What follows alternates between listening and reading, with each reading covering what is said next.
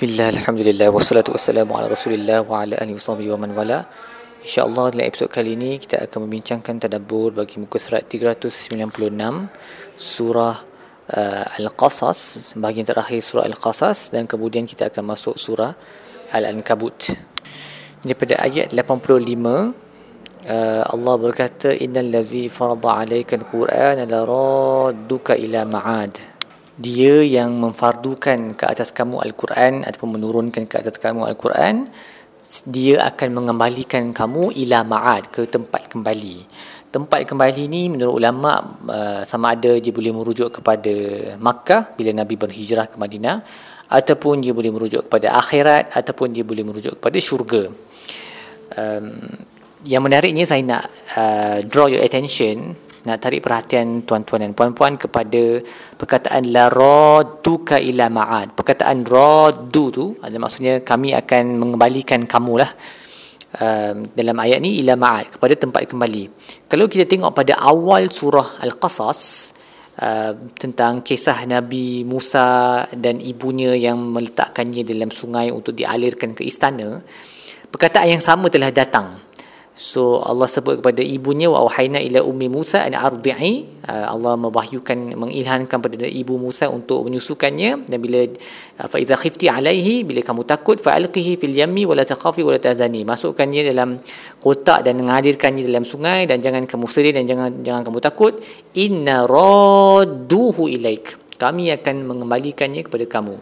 So ini antara keindahan bahasa Al-Quran lah Ah, dan kalau, sebab kalau kita uh, bila kita perasan benda yang disebut pada awal surah dia akan disebut balik pada penghujung surah. Bukan semua surah macam tu tapi kita boleh notice benda ni. Dalam setengah surah tu kita boleh nampak dia punya uh, kadang-kadang dia ada tema je sendiri. Ada setengah surah yang dia menggunakan setengah perkataan berulang kali okey?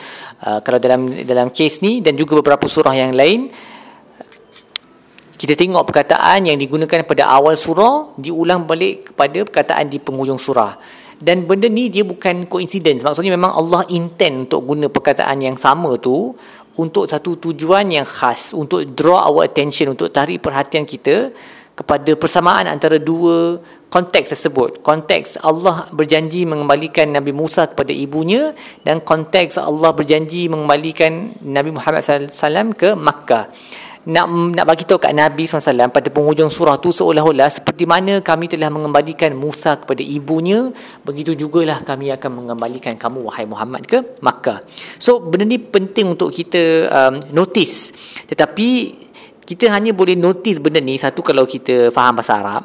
Yang kedua kalau kita baca Al-Quran tu sekaligus. Kalau kita tak baca Quran tu sekaligus kita akan kita akan uh, termiss dia punya um, persamaan tu dan um, kita tak akan nampak lah yang ada connection kat situ di mana Allah nak kita nampak uh, dia punya persamaan perkataan tu uh, dan apa message yang hendak disampaikan uh.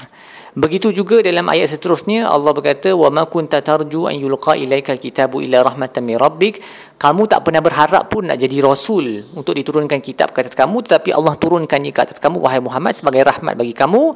Fala takunna fala takunanna zahiran lil kafirin. Janganlah kamu jadi uh, penyokong kepada orang yang kafir. Dan perkataan zahiran ni fala takunanna zahiran lil kafirin dia datang lebih kurang dalam bentuk yang sama juga pada awal surah dalam kisah Nabi Musa. Bila Nabi Musa terbunuh lelaki Qibti itu uh, Nabi Nabi Musa bergegas untuk um, bertaubat kepada Allah dan kemudian uh, baginda berdoa qala rabbi bima an'amta alayya falan akuna zahiran lil mujrimin. Ya Allah kerana engkau telah memberi nikmat ke atas aku aku tidak akan menjadi penyokong bagi orang yang mujrimin. Uh, jadi again Allah nak kita buat dia punya connection tu nak sedar dia punya kaitan.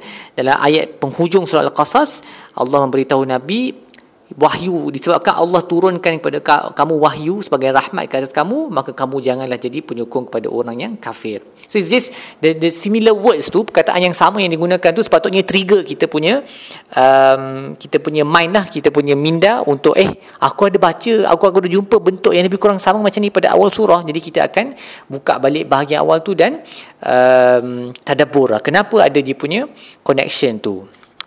Dia untuk keindahan bahasa dan juga untuk kita um, bandingkanlah dua konteks tu dan ambil iktibar. Dan seperti yang saya sebut benda ni dia susah sikit kalau kita tak faham bahasa Arab dan kalau kita baca Quran uh, kita tak selalu baca Quran ataupun kita baca singkat-singkat sangat. Kalau contohnya kita baca satu buku surat sahaja kita memang takkan ingat lah sebab pada baitan kita sampai uh, surah Al-Qasas pada hujung muka surat ni dah berapa dah dah 8 9 muka surat dah kita mungkin dah lupa dah jumpa perkataan tu. Tapi kalau kita baca sekali surah Al-Qasas tu dan kita akan ah kita akan ingat sebab kita baru saja baca tadi kan so, sampai penghujung surah tu kita akan sedar ada uh, perkataan yang digunakan yang sama pada awal surah. So dia menjadi galakkan kepada kita untuk membaca banyak sikit lah uh. Kemudian Allah berkata kepada Nabi SAW, "Wala yasuddannaka an ayatillahi ba'da iz unzilat ilaika wad'u ila rabbik wala takunanna minal musyrikin." Janganlah um, kamu dipalingkan daripada berdakwah uh, selepas Al-Quran diturunkan kepada kamu, wad'u ila rabbik. Uh, jemputlah berdakwahlah kepada orang lain ke jalan Tuhanmu. Um, dan Imam Al-Qurtubi berkata ayat ni uh, tujuannya adalah untuk bagi tahu Nabi untuk terus persis dalam dia punya dakwah tu walaupun dia menerima pelbagai celaan dan cercaan fizikal dan mental daripada orang Quraisy dan orang selain mereka yang mengganggu dakwah tu tetapi Nabi kena bersabar dan terus berjuang memenuhi tugasnya sebagai seorang rasul. Dan ini sebenarnya adalah satu mukjizat lah. Ha, kalau orang yang belajar sirah mereka tengok cara hidup Nabi ni dia membuktikan bahawa Muhammad SAW itu seorang rasul. Sebab mana-mana manusia yang lain bila mereka cuba untuk Uh, berdakwah kepada kebenaran membawa sesuatu katakan mereka kata nabi ni dia buat benda ni semua ni uh, dia buat semua benda ni untuk fame untuk untuk jadi famous ke atau untuk harta ke? Orang yang macam tu kalau dia kena um, ancaman untuk dibunuh hatta memang dibunuh ahli keluarganya sahabatnya um, orang yang dikasih sekelilingnya mati satu demi satu kerana siksaan dan tindasan uh, yang mereka hadapi orang yang bukan buat sesuatu ikhlas kerana Allah dia mesti akan give up.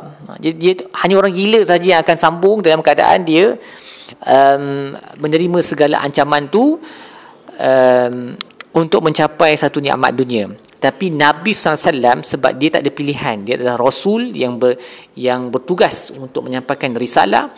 Maka tak kisah apa jenis um, kesukaran yang bagi dia hadapi pun bagi dia wajib untuk meneruskan uh, dakwah tersebut. Dan ini membuktikan bahawa bagi dia adalah seorang Rasul dan bukannya seorang manusia yang biasa. Sebab manusia yang biasa tak akan buat benda ni lah. Uh, dia akan berhenti bila um, terlalu banyak kehilangan dan kesengsaraan yang dihadapi oleh dirinya dan keluarga. Kemudian Allah menghadir menghabiskan surah ini dengan uh, berfirman wala tad'u ma'allahi ilahan akhar la ilaha illahu. Janganlah kamu memanggil bersama dengan Allah tuhan-tuhan yang lain, tiada tuhan yang layak disembah selainnya. Kullu syai'in halikun illa wajhah. Setiap perkara akan uh, musnah melainkan wajah Tuhanmu uh, melainkan wajah ni maksudnya melainkan Allah lah. Semua benda yang lain akan uh, habis. Akan uh, tak tak kekal kecuali Allah sahaja. Lahul hukmu wa ilaihi turja'un. Kepada uh, kepunyaan lah. Kepunyaan Allah lah segala uh, hukum. Dan kepadanya lah kamu semua akan dikembalikan Kemudian kita masuk ke dalam surah Al-Ankabut yang bermula dengan al-huruf al-muqatta'at alif lam mim. Dan Allah berkata ahasiban nasu an yutraku an yaqulu amanna wa hum la yaftanun la yuftanun. Adakah kamu adakah manusia berfikir yang mereka boleh berkata oh aku beriman sedangkan mereka belum lagi diuji? Walaqad fatanna alladhina min qablihim. Sesungguhnya kami telah menguji orang sebelum mereka wala ya'lamanna Allahu alladhina sadaqu wala ya'lamanna al-kadzibin supaya Allah tahu mereka yang benar daripada mereka yang dusta. Allah bukan ayat ni bukan maksudnya Allah tak tahu sebelum tu. Allah tahu ni maksudnya uh, bila Allah merealisasikannya ke dalam uh, alam yang nyata. Allah, ilmu tu dah ada ada dah dalam diri dalam dalam dalam zat Allah. Allah dah tahu dah benda tu. Tapi dia lebih kepada untuk kita masyarakat sekeliling tahu um, sama ada orang yang beriman tu dia betul-betul beriman ataupun dia mendustakan setelah dia ditimpa ujian dan benda tu akan menjadi hujah ke atasnya pada hari kiamat lah sebab dia direalisasikan dalam alam nyata. Dan ayat ni sebenarnya adalah ayat yang sangat menggerunkan sebab kalau kita tengok bagaimana uh, Nabi SAW uh, berinteraksi dengan para sahabat kan. So contohnya adalah satu riwayat yang terkenal tentang Khabbab ibn al-Arad. Khabbab ni seorang sahabat Nabi yang mendapat antara siksaan yang agak dahsyat lah kerana memeluk Islam uh, tuannya adalah seorang wanita yang telah um, menyeriknya ataupun mengarahkan hamba-hamba yang lain untuk menyeriknya di atas uh, arang uh, arang yang yang sedang terbakar sehingga bahagian belakangnya habis melecur. Uh, dan ada riwayat di mana Sayyidina Umar apabila Sayyidina Umar menjadi khalifah dan bertanya kepada Khabab uh, apakah siksaan yang diterimanya ketika bagi ketika beliau um, hidup di Makkah pada zaman Nabi SAW dan Khabab hanya pusing ke belakang dan mengangkat bajunya dan Sayyidina Umar terus menangis kerana melihat betapa teruknya keadaan kulit di bahagian belakang Khabab yang habis melecur kerana beliau di, diseksa oleh uh, tuan perempuannya. Ya Khabab ni dia datang kepada Nabi SAW pada suatu hari Nabi tengah duduk dekat dengan Kaabah tengah sandar dekat Kaabah. Jadi uh, Khabab tanya um, tidakkah engkau akan berdoa untuk kami ya, ya Rasulullah untuk memohon bantuan Allah? Jadi Nabi pun uh, dia bangkit daripada sandar dia tu. He move forward lean forward dan dia berkata sebelum kamu terdapat lelaki yang telah ditanam separuh badannya dan kemudian digergaji kepalanya daripada atas sehingga badan dia terpisah berdua tetapi dia kekal di atas Islam. Dan ada juga yang telah dicari-cari kulit dan dagingnya dengan Uh, dengan apa besi yang diperbuat daripada uh, ataupun garfu besar yang diperbuat daripada besi dan dia apa penuh kesengsaraan tapi dia tetap kekal di atas Islam. Demi Allah agama ini akan tersebar begitu luas sehingga seorang uh, musafir dapat uh, berjalan dengan tenang daripada Sana'a ke Hadramaut uh, tanpa takut kepada sesiapa pun kecuali uh, takut kepada serigala yang akan makan kambing-kambingnya tetapi walakinnakum tasta'jilun tetapi kamu ni tergesa-gesa.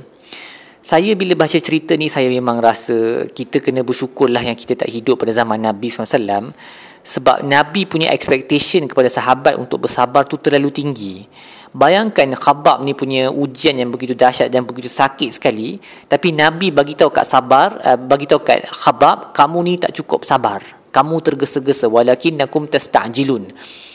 Um, sebab tu para sahabat yang memeluk Islam pada zaman awal uh, Nabi diutuskan mereka ni mempunyai darjat yang lebih tinggi berbanding sahabat-sahabat yang lain lah sebab kesukaran dan ke, uh, penindasan yang telah mereka alami.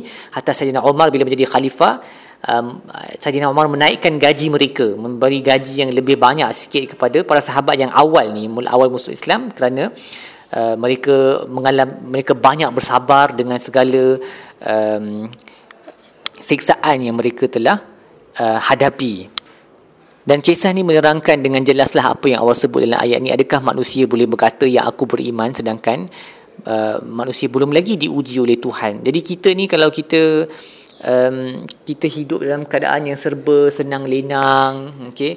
And lepas tu kita selalu kata oh, aku beriman, aku beriman. Jangan terlalu confident lah. Ha, Sebab kita tak tahu Kalau kita di, di, diberikan ujian Sama ada iman tu akan kekal ataupun tidak. Eh, dan Ibnu Juzai berkata ayat ni diturunkan uh, bukan khusus untuk Khabbab bin Arad tapi untuk para sahabat yang lemah-lemah yang para hamba dulu yang memeluk Islam. Allah menurunkan ayat ni untuk memberitahu mereka antara sebab mereka ditimpa begitu banyak uh, fitnah. Fitnah maksudnya ujian adalah untuk mengukuhkan mereka dalam kesabaran dan keimanan. Uh, dan itulah cara Allah mengukuhkan kesabaran dan keimanan mereka yang terdahulu dari kalangan uh, pengikut para anbiya yang yang zaman yang yang lepas. Dan uh, pengajaran ini terpakai sehingga ke hari inilah uh, kalau Allah turunkan ujian kepada kita uh, tujuannya adalah untuk menguji keimanan kita dan juga untuk mengukuhkan kita di dalam kesabaran. Jadi kita janganlah terlalu confident claim yang kita ni sangat beriman sedangkan kita belum diuji apa-apa lagi. Khususnya di negara kita yang we have everything kan? Keamanan uh, makanan yang cukup. For most of us lah untuk kebanyakan kita makanan cukup air cukup uh, keluarga yang baik. If we have all of these things uh, kita tak patut bangga yang kita beriman sebab memang sepatutnya kita kena lagi banyak bersyukur lah. Uh, tapi bila datangnya mehnah dan ujian dan waktu itulah kita akan nampak sama ada seseorang itu betul-betul beriman ataupun ataupun tidak. Dan kita perlu sentiasa berdoa kepada Allah agar meneguhkan uh, agama kita meneguhkan diri kita di atas agama seperti doa yang Nabi selalu baca Allah ya muqallibal qulub sabil qalbi ala dinik. Dan juga doa-doa yang lain yang Nabi baca uh, la taj'al musibatana fi dinina. Janganlah jadikan musibah kami dalam agama kami So di semua doa-doa ni menunjukkan yang uh, apa nabi dan para sahabat berdoa agar Allah apabila menguji kita mengujilah ujilah kita dengan sesuatu yang jangan sampai agama kita um, menjadi goyah. Ha, bagilah ujian supaya kita terus uh, beriman kepadanya kan. Jadi orang yang betul-betul mengalami kesukaran dalam hidup uh, atas apa-apa sebab um, mereka apabila mereka menghayati ayat ini dan tujuan orang menurunkan ujian maka mereka akan lebih bersabar dan iman akan menjadi lebih teguh. Kemudian Allah berkata am hasibal ladzina ya'maluna sayyiati yasbiquna sa'a ma yahkumun. Adakah mereka yang melakukan uh, perbuatan yang jahat berfikir bahawa mereka telah mendahului aku, mereka boleh melepasi aku? Sa'a ma yahkumun begitu buruk sekali cara mereka berfikir. Eh, sedangkan Allah tahu segala yang kejahatan yang mereka buat Allah meliputi mereka tetapi Allah hanya memberikan mereka penangguhan yang seketika sahaja. Dan apabila datang masanya mereka akan diazab dengan azab yang dahsyat. Aliyahzubillah so ini adalah consolation lah pujukan kepada orang beriman dan juga ancaman kepada orang yang jahat. Uh, supaya jangan fikir bahawa orang yang jahat ni bila dia buat jahat tu macam Tuhan tak ada. Tuhan tetap ada. Uh, tapi Tuhan dengan menerusi kejahatan orang yang jahat tu ia menjadi ujian kepada orang yang beriman dan ia menjadi macam istidraj lah kepada orang jahat ni sebab mereka tidak diazab oleh Tuhan pada waktu itu. Tapi bukan bererti Tuhan lalai terhadap apa yang mereka buat. Allah mengira setiap yang mereka buat dan mereka akan diazab kelak. Kemudian Allah berkata man kana yarju liqa Allah fa inna ajalallahi la'at. Sesiapa yang suka untuk berjumpa dengan Allah dan mendapat ganjarannya, maka sesungguhnya tempo yang ditentukan itu adalah dekat. Pasti akan datang. Wa huwas samiul alim. Allah tu Maha mendengar lagi Maha mengetahui. Wa man jahada fa inna ma yujahidu li nafsi. Innallaha la ghaniyyun 'anil alamin. Dan mereka yang berusaha dan berjihad maka mereka hanyalah melakukan perkara tersebut untuk diri mereka sahaja. Manfaatnya kembali kepada diri kita innallaha la ghaniyyun 'alamin. Kerana sesungguhnya Allah tu Maha kaya dan bebas daripada segala yang diciptanya dalam alam ini. Bila kita berusaha keras untuk mendapat pahala, pahala tu untuk kita bukan untuk Allah. Allah tak dapat apa-apa pun. Itu kita, kita kena ingatlah all all the time kan uh, reality ini dalam seperti mana disebut dalam satu hadis qudsi Allah berkata kalau kalau seluruh manusia menjadi uh, beriman pada tahap manusia yang paling beriman dalam kalangan mereka. Maksudnya kalau contoh, contohnya keseluruhan manusia menjadi bertakwa macam Nabi Muhammad SAW dia tak akan menambah sedikit pun kepada kekuasaan Allah ataupun kepada kemuliaannya. Begitu juga kalau semua manusia menjadi jahat sejahat-jahat makhluk seperti contohnya semua manusia jadi jahat macam Fir'aun sekalipun dia tidak akan merugikan Allah sikit pun. Dan sikit pun daripada kuasa dia tidak akan terkurang. Semua perbuatan yang kita buat kembali kepada diri kita. Jadi man jahada fa inna ma yujahidu nafsi sesiapa yang berjihad maka jihadnya adalah untuk dirinya sendiri. Manfaatnya akan kembali kepada dirinya sendiri Baik, apa yang kita belajar di muka surat ini? Yang pertama, uh, ingatlah bahawa setiap hamba kena takut kepada syirik. Uh, sebab Allah melarang Nabi daripada berdoa kepada selain daripada Allah, maka kita yang lain ni lagilah sepatutnya kena berhati-hati sebab Nabi memang takkan berdoa kepada selain daripada Allah.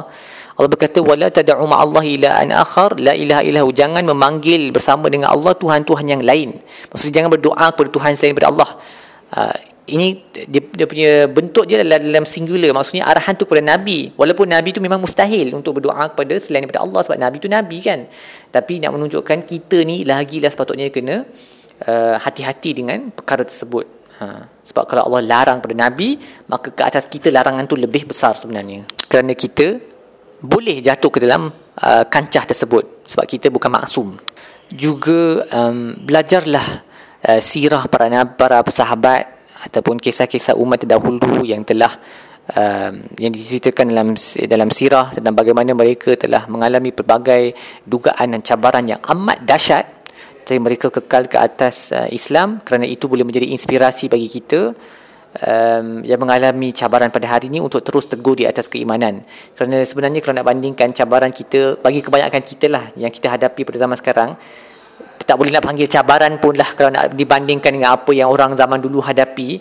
Kita punya ni sebenarnya kita we fret over small things. Uh, kita rasa overwhelmed dengan perkara-perkara yang kecil sedangkan apa yang dilalui oleh umat terdahulu uh, oleh oleh para sahabat Nabi SAW jauh lagi dahsyat. Uh, tetapi mereka tetap teguh di atas keimanan dan benda itu sepatutnya menginspirasikan kita kan Baik setakat itu saja tadabbur kita bagi muka surat ini. Insyaallah kita akan sambung episod-episod lain. Wasallallahu ala sayyidina Muhammad wa ala alihi wasallam alhamdulillah alamin